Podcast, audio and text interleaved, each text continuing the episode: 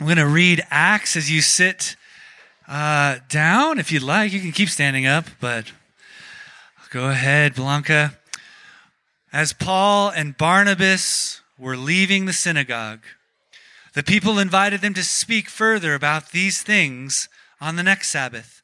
When the congregation was dismissed, many of the Jews and devout converts to Judaism followed Paul and Barnabas, who talked with them and urged them to continue in the grace of God. On the next Sabbath, almost the whole city gathered to hear the word of the Lord.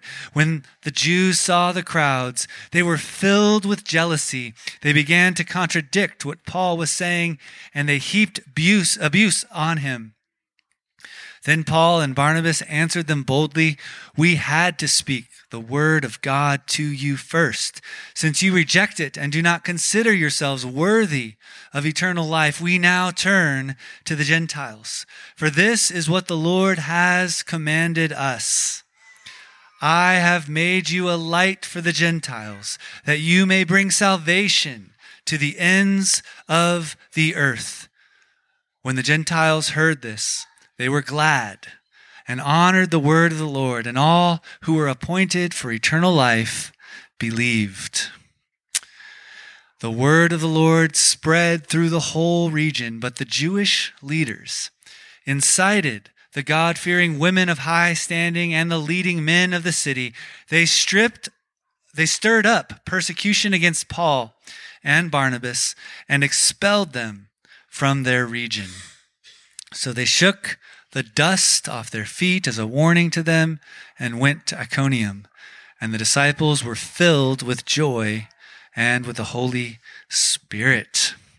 I'm going to invite Blanca to come on up here. She is going to proclaim some good news to us through from this passage. And I just want to pray for her. Would you pray with me as I pray for her? You can extend your hands if you'd like. But Lord Jesus, we thank you for our sister Blanca. We thank you for the word you've given. We thank you for your scriptures. And we thank you that your Spirit is at work. I pray that you would move in us to respond to this good news that you are declaring today. In Jesus' name, amen.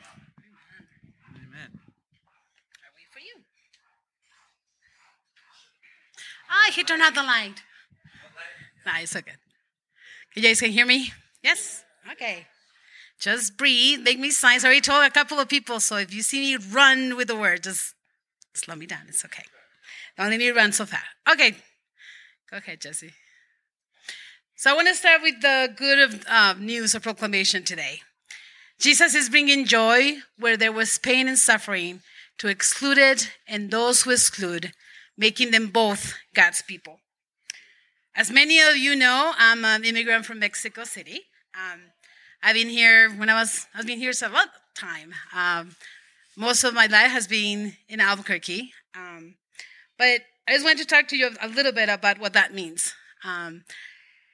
It's not easy to migrate, and people that make that decision, they don't make it lightly. It takes a long time for a person to decide that, and then when they do, there's the reasons why.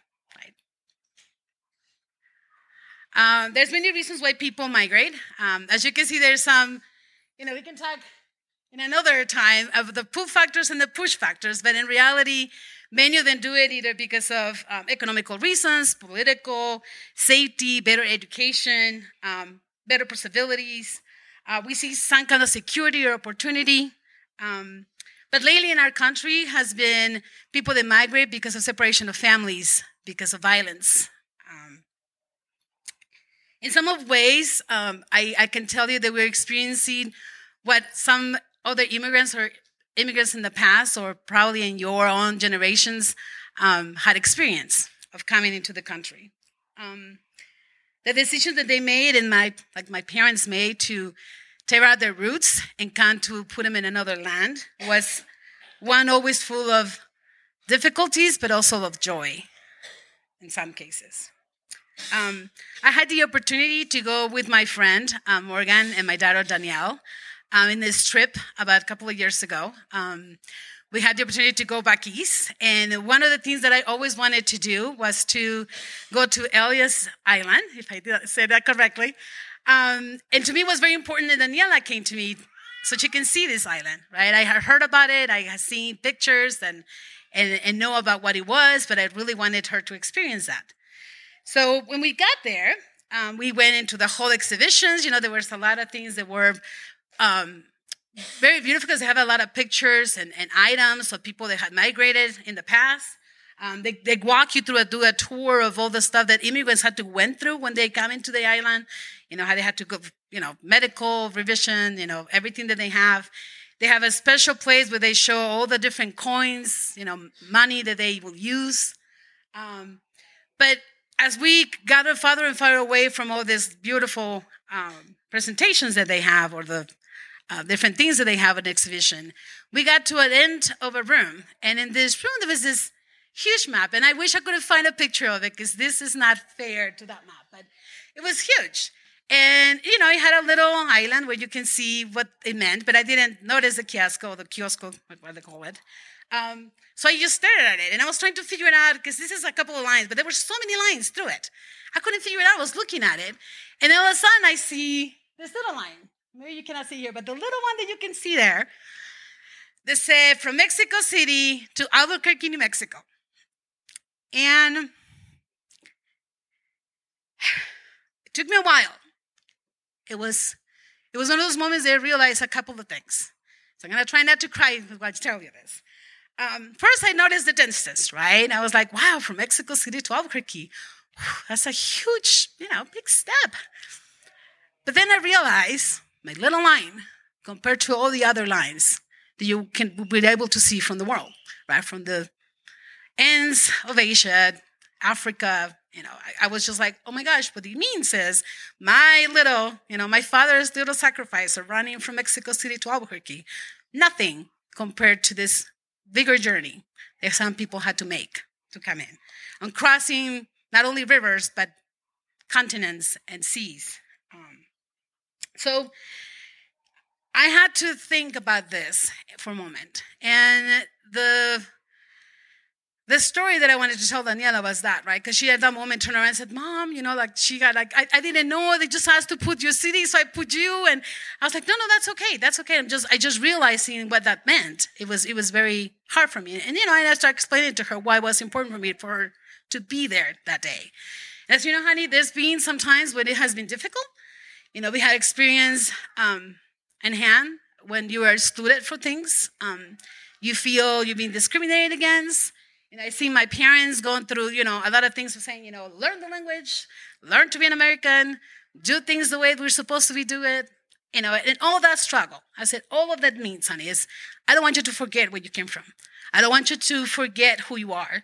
I want you to remember that there's a history behind you, right? Whether it's your father's history and his ancestors before your dad or mine, you know, you being in my family, being the first generation born in the United States.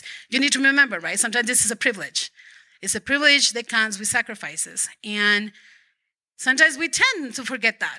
And we start, you know, because of my beliefs, like me coming into the country, I came from a family of Christians that had been Christians for about 3 generations, which in Mexico is, at that time, was really difficult to find. You know, most of the people are Catholics, and you know, it was different for me to experience that. But when I came here, right, it was very good because I fit in that place. But then I realized as I got older that what I was taught was not really what God wanted me to do.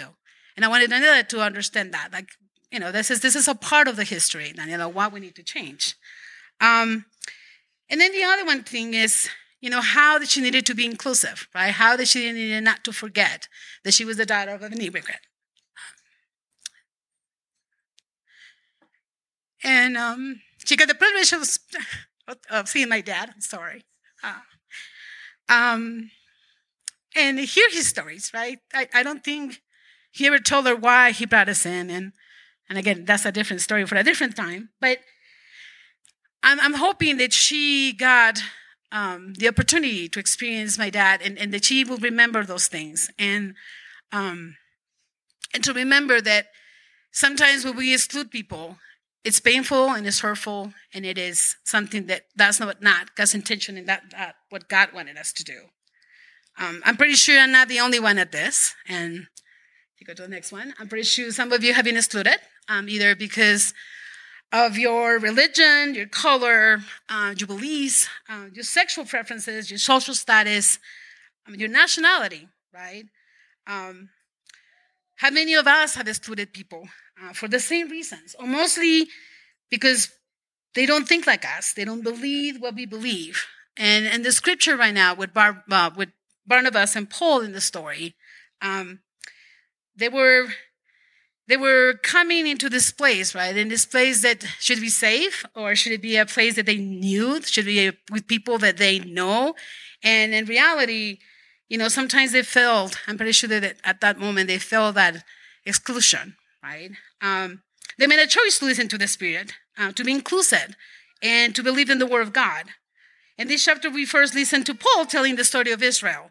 And he begins to unfold the truth about God and Jesus. And then Paul and Barnabas also started to experience the exclusion of Jewish leaders on the first part of this chapter. I can imagine the pain that Paul and Barnabas feel as soon as, you know, they start, some of them started feeling like that rejection, that rejection of God's plan. You know, they experience how Jewish people didn't, some of them didn't believe for that plan. And the ones that believed, they didn't believe the Gentiles should be included into that plan, right? They were not circumcised. They were not part of their beliefs. They didn't eat the same food. So they didn't belong, right? So Barnabas and Paul had that pain because either way, it was not what God had planned or intended to be. They also experienced persecution and mistreatment. At the same time, they were experiencing the joy of the Gentiles, right? Because when the Gentiles heard the story and they were included into all this plan, like their joy is what made Barnabas and Paul continue and believe, right? That the Spirit was with them and they were doing the right thing. The joy of the Gentiles filled for being included in God's plan was one of the things that I think brought joy and they were peace with that. And to us, it would be the same thing as our good proclamation, right? Jesus brings joy where there was pain and suffering to those excluded and to those who exclude, making them both God's people. Now, why I'm telling you all this, what was this? Anything to do with the scripture today? You know, my story about immigration. And I do believe that God's purpose was not only to be with Jewish, it was basically to be with his creation. That was his purpose. He was never to separate us or to put walls or to reject differences. What God intended was unity, to bring salvation to all of us. And God's intentions were not only to be with the Jews, and also he didn't care about nationalities. He didn't care about race, color, sexual preference, political views, immigration status. He didn't even believe, you know, us as a perpetrator sometimes because we believe that we need to be exclusive or because we see something that is unchristian or unworthy or is different or impure, then we believe people don't deserve to be in the sight of God or to be in the presence of God. So we had to remind ourselves to go back to our past, to remind ourselves of what Paul and Barnabas were saying. God has tried from the beginning to teach the people of Israel, and I think he's teaching us every day on how we need to be, how do we need to represent him, how do we need to be inclusive of people that sometimes look different or are different than us, or believe different stories, or believe in different things. And I know sometimes it's hard and difficult, and as Paul and Barnabas had to go, you know, and sometimes be throwing rocks and be cast out of the city. I think sometimes it's a sacrifice that we need to make. And yeah, it doesn't come easy and it's difficult, but it also comes with joy or knowing that we're doing what God is asking us to do. I have picked a part of the scripture that it really speaks to me. That was the Acts 13:47, which is, I made you a light of the Gentiles, that you may bring salvation to the ends of the earth. And I wanted us to think a little bit about what that means, right? Who in the story is the perpetrator of exclusion and who in the story is the excluded one? And I want you to think a little bit about, changing the words, right? We change Jews for the persons that perpetrated and Gentiles for the persons that were perpetrated. How did that will resonate with you today?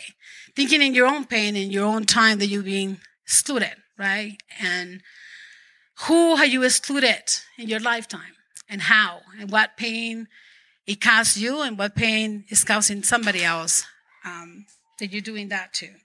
And I would like us to think a little bit about what that means. Not only, and who will you put in this line? How will you talk to them? And how you see God seeing you being, including those people? How will you work on that?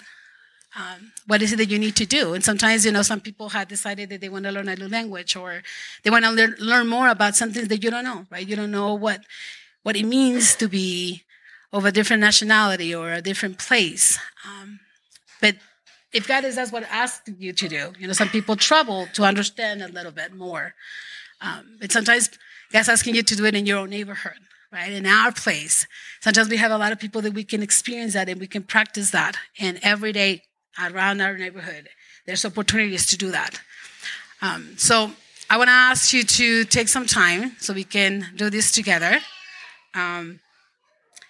And to think about what that looks like for you in your life. And I want to give you a couple of minutes so you guys can write in your own words what that is and who's the people that you need to change or that you will need to ask God to help you to not be excluding them out of what is considered your life or part of the moment that you are in. And I'm going to ask, let's see, if we can turn out the lights a little bit. And I forgot I was going to try to do this in both English and Spanish. I'm sorry, Jesse. But let us pray. Father, we ask that you be present in our lives, Father, that you heal the wounds, Father, that we have experienced in our lifetime, Lord, that it's sometimes generations behind, Lord, that we can get rid of those chains, Father, that sometimes make it impossible for us to heal, Lord, for us to recognize where your spirit is at, where you want to work with us and each one of a person that is near us, Lord.